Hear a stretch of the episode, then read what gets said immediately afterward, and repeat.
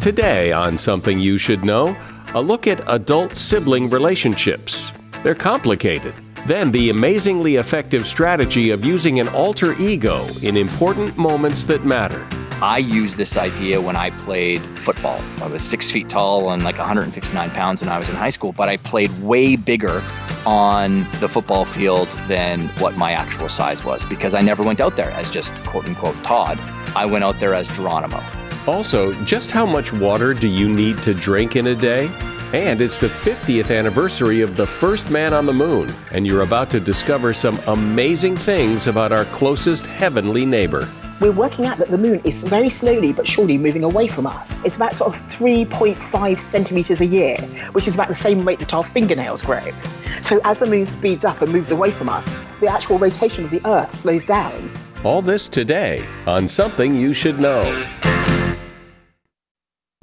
Something You Should Know. Fascinating intel, the world's top experts, and practical advice you can use in your life today. Something You Should Know with Mike Carruthers. Hi, do you have siblings? I have 4 siblings, and we're all spread out all over the country. And as you know, if you do have at least one brother or sister, those relationships can change quite a bit as you move from childhood to adulthood. The number of Americans who are completely estranged from a sibling is actually pretty small, probably less than 5%. Yet only 26% of 18 to 65-year-olds report having a highly supportive sibling relationship. 19% have an apathetic relationship, and 16% have a hostile one. There are 2 personality types who appear prone to being estranged by their siblings, those who are extremely hostile, and then those who Gene Safer, a New York City psychotherapist, calls grievance collectors. Those are the people who say, "You never thanked me for those flowers I gave you in 1982. That gets old, and siblings go their separate ways. Interestingly, 2/3 to 3/4 of mothers have a favorite child, according to research, and when that favoritism is obvious, the siblings are more likely to become estranged in later life. Your siblings are the longest family relationships you have. So perhaps reconnecting is a good idea. Perhaps not. It's complicated. And that is something you should know. When you were a kid, I'm sure that at times you would pretend to be someone else. Maybe you were Superman or Batman or Wonder Woman, a secret agent or a fairy princess. Whatever it was, for that moment in time, you became that person. You acted like them, talked like them, and thought like them. The idea of having an alter ego like that is something people can and often do in grown-up life as well. And in fact, it can really help you be more effective and successful in the things you want to accomplish by taking on another persona.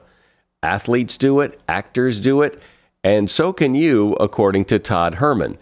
Todd's a performance coach and mental game strategist, and he's author of the book, The Alter Ego Effect, The Power of Secret Identities to Transform Your Life.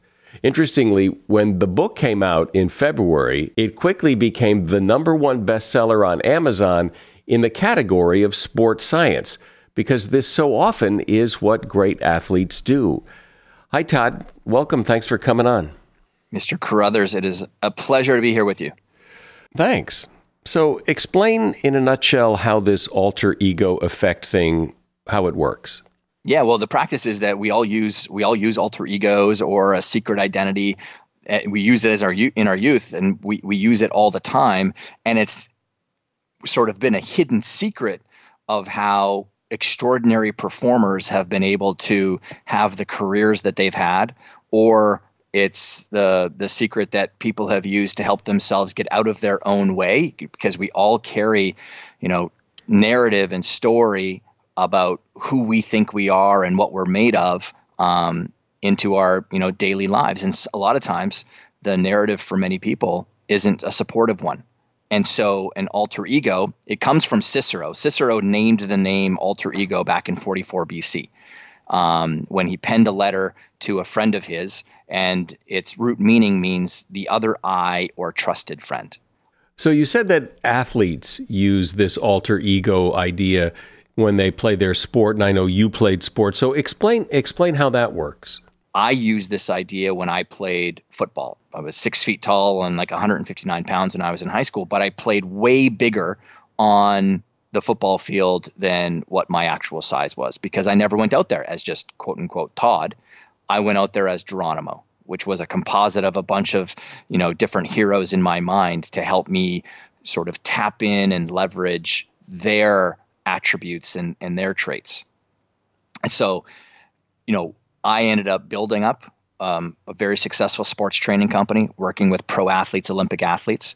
And I discovered along the way that the athletes that were consistently performing at a high level all seemed to be tapping into this idea of leveraging a persona, a character. They would say things like, I step into a different version of myself when I go out there. And it sort of pinged with me because I did the same thing. And in fact, I did the same thing when I started my business. I was so insecure about how young I looked. So I built up a concept in my mind of being Super Richard. And it was my way of getting past my insecurities, how young I looked, get past the insecurities of selling myself. And instead, Super Richard went and sold, you know, my workshops for me, until at one point in time, and this is the kind of the big promise that people have experienced with leveraging this idea, is Cary Grant had this great quote at the end of his career. Hollywood golden era actor, very debonair, charismatic, what he's known for. And he said, I pretended to be somebody I wanted to be, and I became that person, or he became me, but at some point in time we met. And the only thing I would change there is, instead of pretended, is I activated somebody I wanted to be. How do you do this? How do you activate your alter ego? How do you turn it on? How do you turn it off? What's the process you go through? How we activate this idea is, first, we always act through identities for specific roles and fields of play that we have in life. No one person on the planet is one identity. In fact, the psychology world for the longest time trotted out that idea, thinking that the people who had identified themselves with having a single self or a single identity were the healthiest mentally. It's categorically false. It's not true. And they've entirely backtracked on it. Now we understand, or they understand, I've understood this for a very long time, that we have multiple selves that are all congruent with the many roles that we play in life. And I say all this to answer the question, okay, so how do we activate it?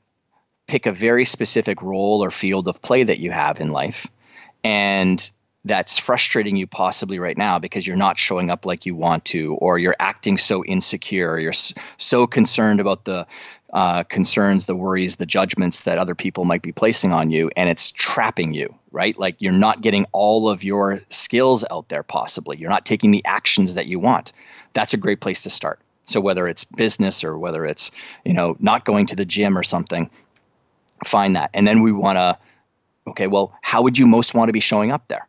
Okay, so I get the fact that you're not showing up the way that you want to, but how would you most like to show up? And then if that's the case, who represents the traits, the qualities, the abilities that you would love to start, you know, revealing on that field of play?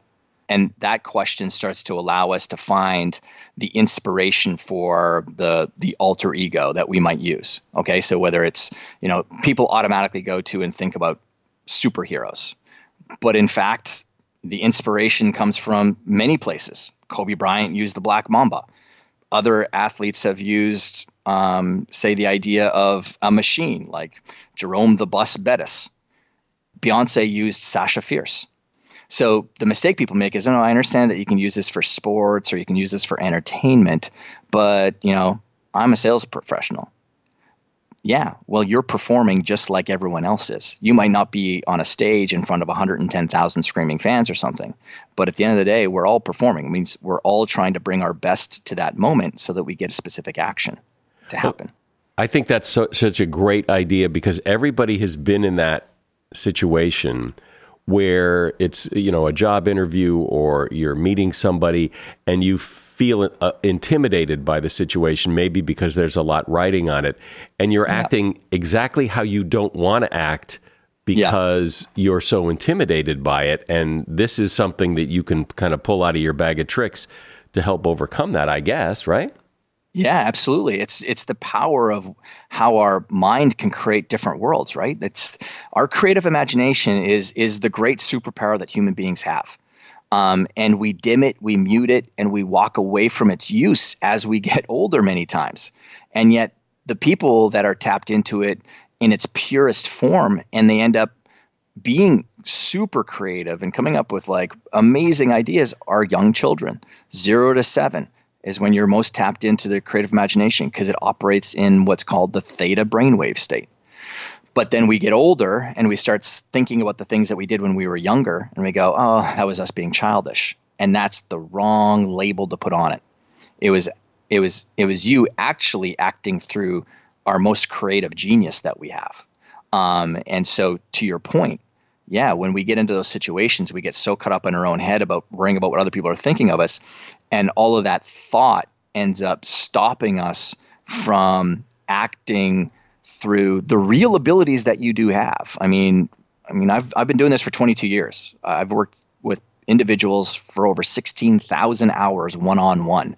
There is no new objection, there's no new issue, there's no new whatever it might be, a pebble in someone's shoe that I haven't seen and solved. And I know that human beings place way too much value on what people think of them, and it stops them from taking the actions that they want to take. And an alter ego allows you to create some emotional distance from your own identity. And now that alter ego that you've built can help go out and truly express the real abilities that you have. This isn't about being inauthentic and trying to deceive or trick other people. That's not what its purpose is. Its purpose is to actually reveal more of what you are made of. So I'm speaking with Todd Herman about alter egos. Todd's book is called The Alter Ego Effect, The Power of Secret Identities to Transform Your Life. As a listener to Something You Should Know, I can only assume that you are someone who likes to learn about new and interesting things and bring more knowledge to work for you in your everyday life. I mean, that's kind of what Something You Should Know was all about. And so I want to invite you to listen to another podcast called TED Talks Daily. Now, you know about TED Talks, right? Many of the guests on Something You Should Know have done TED Talks. Well, you see, TED Talks Daily is a podcast that brings you a new TED Talk every weekday in less than 15 minutes. Join host Elise Hugh. She goes beyond the headlines so you can hear about the big ideas shaping our future. Learn about things like sustainable fashion, embracing your entrepreneurial spirit, the future of robotics, and so much more. Like I said, if you like this podcast, Something You Should Know, I'm pretty sure you're going to like TED Talks Daily. And you get TED Talks Daily wherever you get your podcasts. So, Todd, I can imagine someone listening to this and interpreting what you're saying as pretending to be someone you're not, that by doing this alter ego thing, you are putting on this mask and pretending to be someone who isn't you. You're not being authentic. You're pretending. People are already pretending. Let's be honest here, Mike. Everybody, a lot of people are pretending already. Who's the alter ego here? Superman or Clark Kent? Most people, when I've asked that question, they go Superman because they associate superpowers with the alter ego. No, the alter ego is Clark Kent. The real individual is Superman with all of those superpowers. He puts on the glasses to become the mild-mannered version of himself so that he's accepted by society. And my contention to most people is that most people are walking around as Clark Kents out there. They're wearing a mask and they're trying to fit in, be accepted. Why? Because it's built into the very biology and development of the human species. Because, 10,000 years ago, if we were ever kicked out of the tribe, that means we're probably going to die on the plains, kind of thing. And we still have that rooted inside of us, that we're so worried about the tribe, kicking us out. I'm very fortunate because I've worked on the mental game stuff for a long time. I'm also very fortunate because I've been around the most elite human performers on the entire planet in business and in sport. And I can tell you the people who operate at the very top do not live inside the same paradigms that the people in the average middle do. The average middle loves to talk about authenticity. I have never once heard an extraordinarily successful business person that I've worked with or athlete ever concern themselves with being authentic to other people. What they care about is that they're going and doing ambitious things, and the act of doing ambitious things demands that they are constantly bumping up against new comfort zones. And on the other side of that comfort zone is a new identity that they need to create for themselves, or they need to move and shift into. So what we're not doing is showing up as Arnold Schwarzenegger and pumping our chest out and when we're 98 pounds and all that kind of stuff. No, it's about what are the traits that he used to help him to evolve into. So he went in with extraordinary discipline and focus. A 98-pound kid can go in with extreme focus and discipline into the gym. You know, what else did he do? He always brought his absolute best to it. He never let what he felt would be his last rep get into his mind and make it his last rep. He always asked himself, there's another rep inside of me. You can do the same thing at 98 pounds. It's not about faking like you're that person. It's about understanding at the root core kind of emotional and mental side of them, what were they bringing to it? So is this all, or is this mostly mental? But don't you have to also act the part? If you're going to be this alter ego, don't you have to appear to be this alter ego? It's both. So there is a psychological principle called enclothed cognition. Enclothed cognition is that human beings attach meaning and story to the clothing that other people wear and that we wear. So a study was done at the Kellogg School of Management where they brought a bunch of students into a room and they got them to do this test where it was an eye test where it had the word of a color, but it was colored differently. So it would be like the word yellow, but it was in orange, or the word red, but it was colored in blue.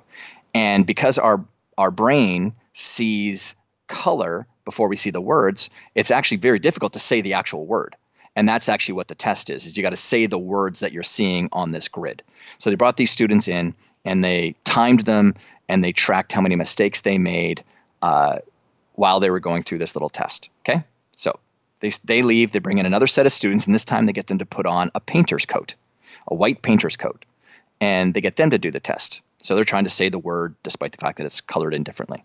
Track the test results and time them, and then they move on. And then bring in another group. And this time the group puts on the exact same white coat, but this time they're told it's a lab coat or a doctor's coat. And then they do the test. Well, what are the differences? The people who wore the lab coat or doctor's coat were able to do the test in less than half the time, and they made less than half the mistakes as the other two groups. Why is it? Because the moment that they put on the lab coat or the doctor's coat, they enclosed themselves in the cognitive traits of someone who's detailed, methodical, and careful. All traits that helped them execute that test with success. But the people who wore the painter's coat, who have now just activated the traits of creativity, expression, and imagination, got the exact same results as the people who were just in their plain clothes. Now, when they gave them a creative test, now all of a sudden the people wearing the painter's coat got better results than the people who were wearing the doctor's coat. So to your question, does it change the way that you look and feel? Absolutely it can. All of a sudden someone starts walking taller. They feel more confident because they know that they're acting through this more powerful force for themselves. But the more important part of it for me is I'm seeing them change on the inside. I'm seeing them speak more confidently, or think more confidently about themselves. Another great study that was done was at the University of Minnesota, where they brought a bunch of 4 to 6-year-olds into a room, gave them an unsolvable puzzle, and they wanted to see just how long they would stick out this unsolvable puzzle. They were measuring grit and perseverance. So they tracked the information, but the surprising part of it was that they were also able to see how they were talking. And they would say things like, oh, I'm not good at puzzles. I quit. This is too hard. Things like that. Then after they were all done, they brought in this rack of costumes, Batman and Dora the Explorer costumes specifically. And they got them to pick their favorite one and put it on. Then they brought in another puzzle that, again, was unsolvable. And this time, they stuck with it far longer than they did before. And they would say things like, Batman won't quit, so I won't quit. Dora the Explorer always finds a way, so I'm going to find a way. Probably the greatest takeaway that people can have from this conversation is this. We as human beings always act through whatever we associate ourselves with. And most people have created an identity for themselves that is not a true representation of what their capabilities are, because they've been buried under years of conditioning, under negative self-talk, under negative impressions from the outside world, and they think that that's them, and it's not. Were those kids being fake because now all of a sudden they stuck with their puzzles longer, or were they being fake because now they were thinking more positively about themselves? Absolutely not. So it would seem that dressing the part would help too, wouldn't it? Martin Luther King did this. Martin Luther King went out and purchased a pair of non-prescription glasses. And he felt like he was carrying such an important mission and movement forward, and he didn't want his insecurities to get in the way of that. So when he was sitting down to put pen to paper for those important speeches that he was writing, he would put on those glasses and activate what he called his distinguished self to say the things that needed to be said in an articulate and charismatic way so that he could move an entire group of people forward with nonviolent action. And, I did the same thing when I was so insecure. I went out, I used a pair of glasses as well to help me activate, I called it my reverse Superman. I put on a pair of glasses to be more intentional about how I was showing up. And then just like Cary Grant said, I ended up becoming the person that I most wanted to be. And what's so interesting is everybody knows that this works because everybody has done it either as a child or yesterday, or everybody's taken on the persona of someone else and acted differently. So we know we can do it, and you've pointed out really well that it can have really positive consequences. My guest has been Todd Herman. He is a performance coach, a mental game strategist, and author of the book, The Alter Ego Effect, The Power of Secret Identities to Transform Your Life. There's a link to his book in the show notes. Hey, thanks, Todd. Thanks for being here. Thanks, Mike. It's been an absolute pleasure. Appreciate it. Is there something that interferes with your happiness, or maybe it's preventing you from achieving your goals? Well, if so, BetterHelp online counseling is there for you.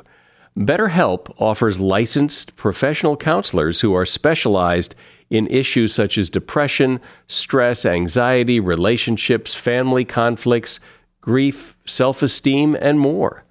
Connect with your professional counselor in a safe, private online environment. Anything you share, anything you say is confidential, and it's really convenient. Get help at your own time and at your own pace. You can schedule secure video or phone sessions, plus chat and text with your therapist. And if you're not happy with the counselor you get, you can request a new one at any time at no additional charge. Best of all, it's a truly affordable option. And for something you should know, listeners, you can get 10% off your first month if you use discount code SYSK. Don't put it off. Get started today. Simply fill out a questionnaire to help them assess your needs and get matched with a counselor you will love. BetterHelp.com/SYSK. And that link is also in the show notes. This year marks the 50th anniversary of the first moon landing. It was a big deal then, and it's still a big deal. The moon is something we all look up and see all the time. It is so close, astronomically speaking, and yet there is still so much we don't know about it. Dr. Maggie Aderin-Pocock knows more about the moon than anybody I know, and probably anybody you know. She is a British space scientist and science educator. She is an honorary research associate in University College of London's Department of Physics and Astronomy, and she is author of The Book of the Moon, A Guide to Our Closest Neighbor. Hi, Doctor. Welcome to Something You Should Know. Lovely to be here. Thank you so much. So tell me a little bit about your fascination with the moon. So my fascination and my passion for the moon goes back many, many years to when I was a child. And I think it started, I always say my formal introduction to the moon came from my father, because he told me about the moon in Africa that he used to see. And I was brought up in London. So in a big city, you don't see many stars or other things, but you can see the moon. So I think my passion stemmed from my father. Well, one of the things that I've always been interested in the moon as well as the stars, I think about everybody that's gone to school has some basic knowledge about what the moon is, but years ago, centuries ago, millennia ago, people must have looked up and wondered, what did they think when they looked up in the sky and saw this big circle? What did they think that was? Well, and this is one of the things I'm fascinated by as well. It's a whole branch of astronomy called archaeoastronomy. So it's looking back in time, and it's a bit of, who knew what when. And the moon features very strongly in that. I mean, people were aware of the solar cycle, but the lunar cycle is on a much smaller timescale. It's sort of a monthly cycle, which tied in with people's lives. And so great monuments have been made in celebration of the moon. As recently as 2013, a lunar monument was found in northern Scotland, in an area called Aberdeenshire. And it's a series of 12 pits which represent the different phases of the moon. And they stretch over a 50-kilometre track. And if you look at these phases, they also align with the winter solstice. So it was a way of keeping time. So I think people looked up at the moon and wondered what it is, but they also used it as a calendar. And in terms of the wonder, it takes on so many different forms. There are lots of myths and legends about the moon. And in Australia, they talk about the moon sort of coming down to Earth. And he takes on a male persona and walks amongst us. And he has pet snakes, which he keeps. And so I think different cultures across the world have looked at the moon and tried to make up stories about, why does the phase change? What is happening with the moon? And I love that. So what is the moon? What is it? How did it get there? Why does it stay there? What is it? We've been trying to understand the moon's origins. And one of the things I like about the moon is that it's still a bit of a mystery. We have theories, but the theories don't completely add up. And I think the strongest theory at the moment is the moon was formed when a planet about the size of Mars collided with a glancing blow with the Earth. And when this humongous collision happened, it threw up debris into the surrounding areas around the Earth. And this debris slowly but surely coalesced to form the moon. And when it did this, the moon was actually much closer to the Earth. And so this is how we think the moon was formed. In the past, there were other theories that the early Earth was spinning so fast that a blob of matter from the early Earth sort of spun off. But if that happened, then I think the blob of matter would more likely sort of travel off into space. And another idea was a capture theory, that it was a passing asteroid and it got captured by the Earth's gravity. But the moon is very, very large for that. So it's one of the largest moons in comparison to its planet in the solar system. So that doesn't quite add up either.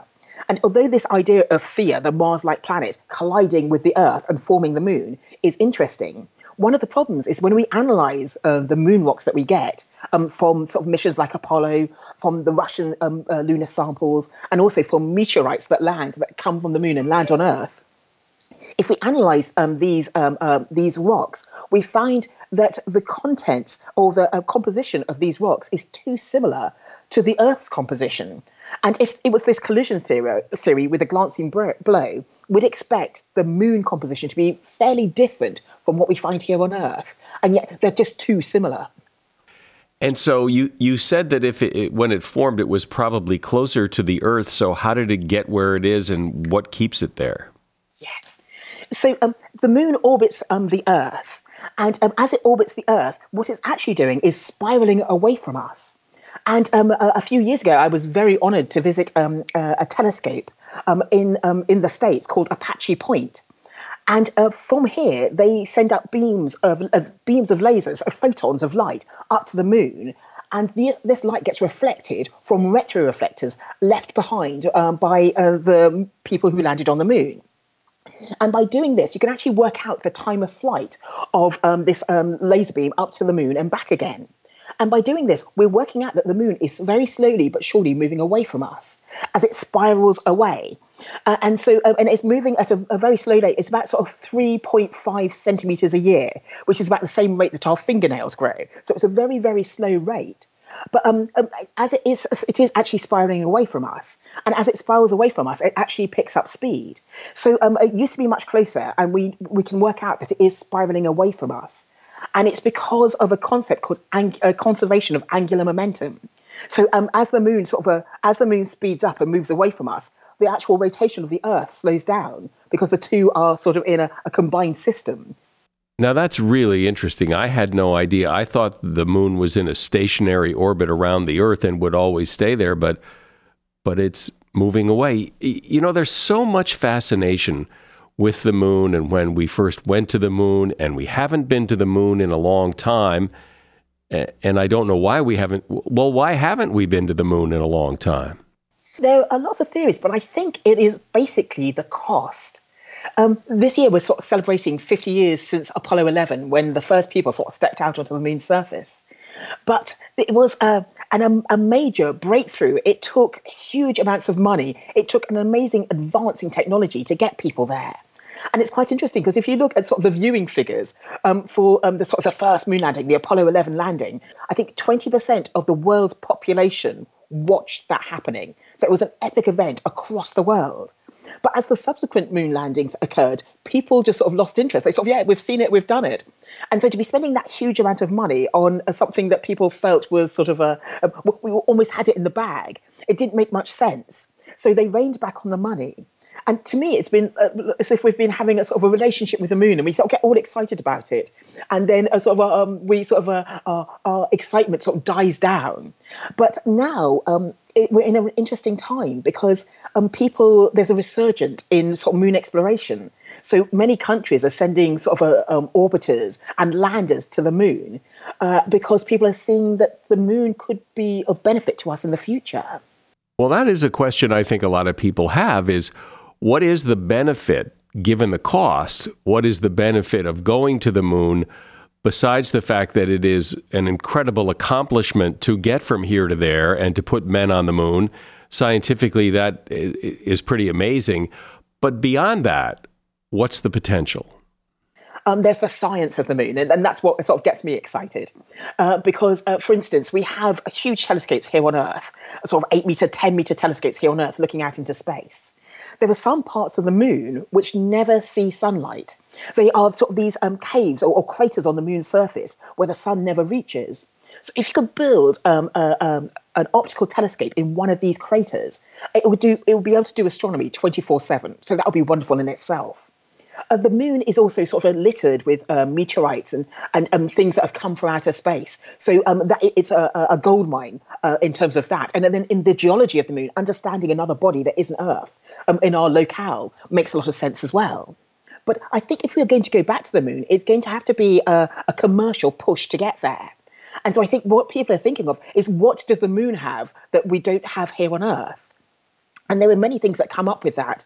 People talk about fusion as the sort of energy source of the future, where you take atoms and you put them in high pressures and very high temperatures and fuse them together. And that produces sort of new elements, but it also releases energy. And it's the conversion of Einstein's E equals mc squared equation.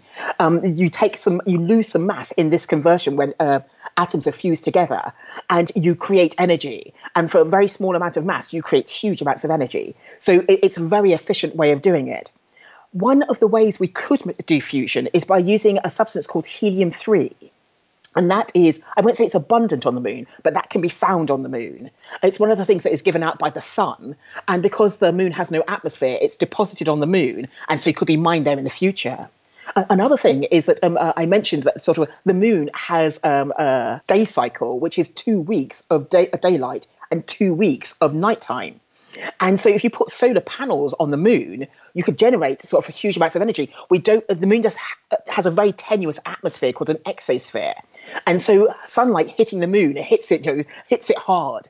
And so if you had these solar panels on the moon's surface, you could generate vast amounts of power, beam that power back to Earth, and therefore sort of utilize the moon again in a commercial manner.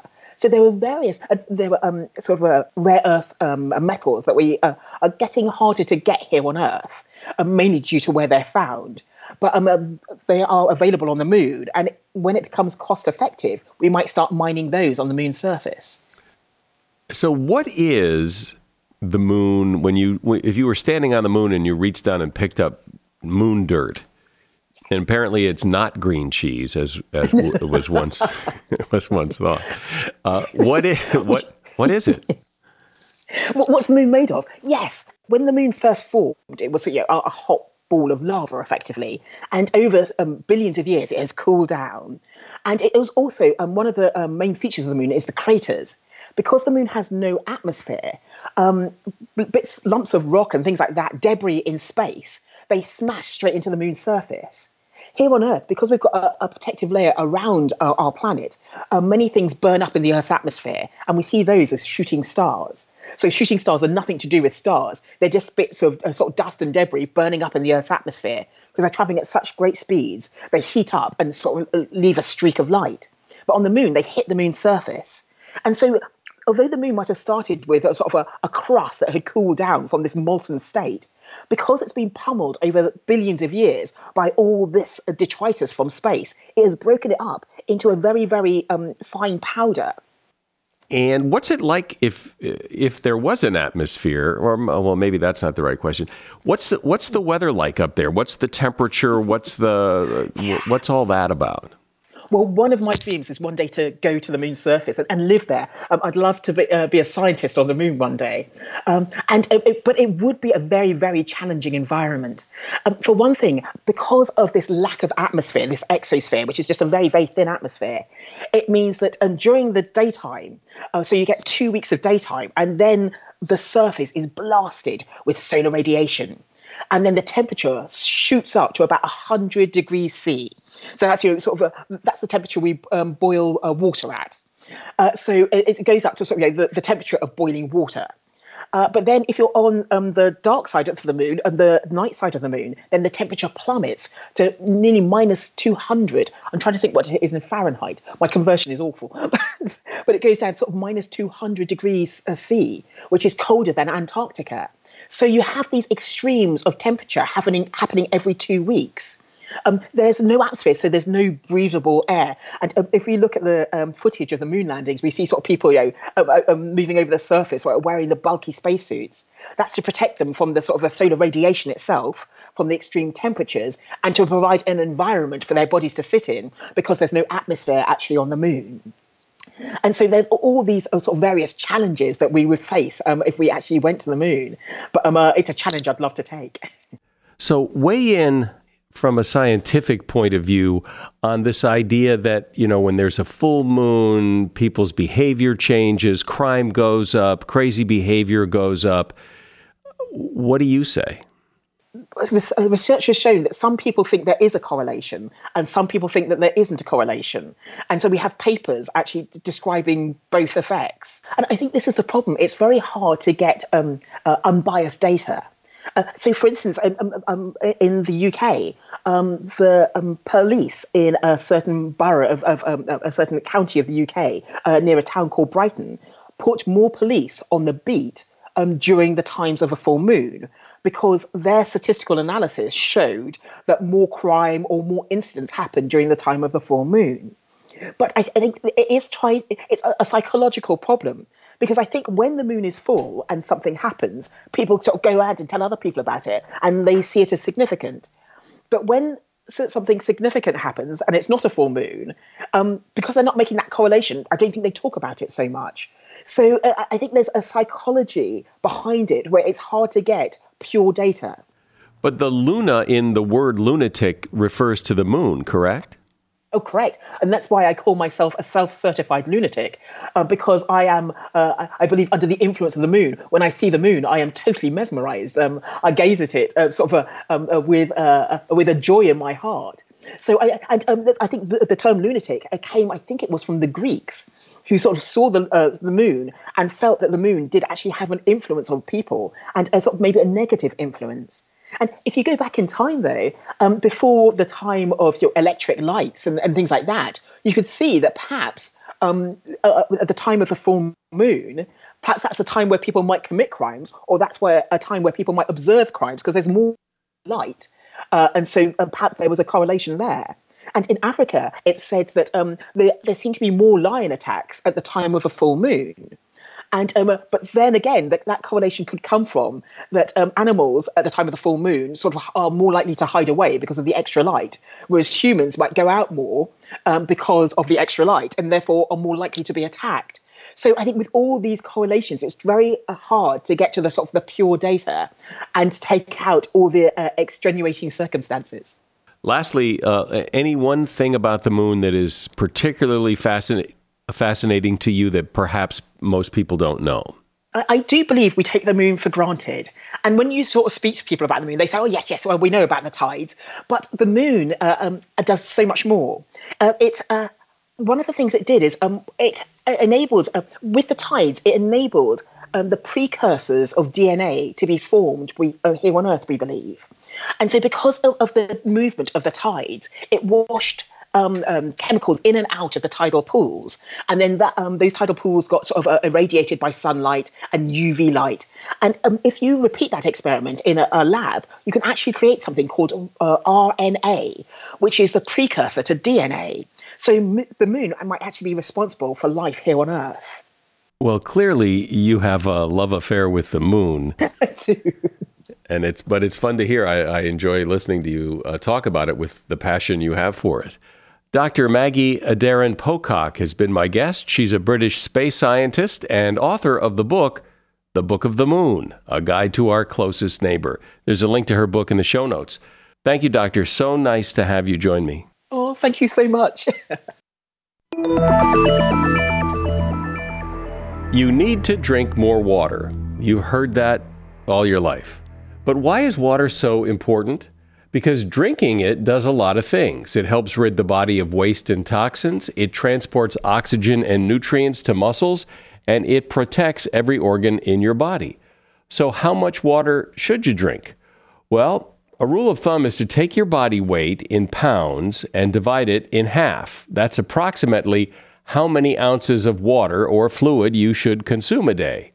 And since plain water can be boring, you should think of alternatives to stay hydrated. Some beverages can hydrate us faster than others, and this is known as the hydration index. For example, milk has a higher hydration index compared to, say, coffee or tea. And that is something you should know. You know, ratings and reviews, they're like the lifeblood of podcasts. We need them. So please leave a rating and review for this podcast. Every podcast platform, wherever you listen, has the capability to leave ratings and reviews. I'm Mike Carruthers. Thanks for listening today to Something You Should Know. The Bigger Pockets portfolio of podcasts are worthy of your investment. We're having a real conversation as real estate investors. New episodes available every day. It's important to buy where it makes money and not necessarily where you want to travel to. Bigger Pockets, On the Market, Rookie Real Estate, or Money Podcast. The purpose of flipping is to create more cash so then you can reinvest into other types of properties. The Bigger Pockets podcast on YouTube or wherever you listen.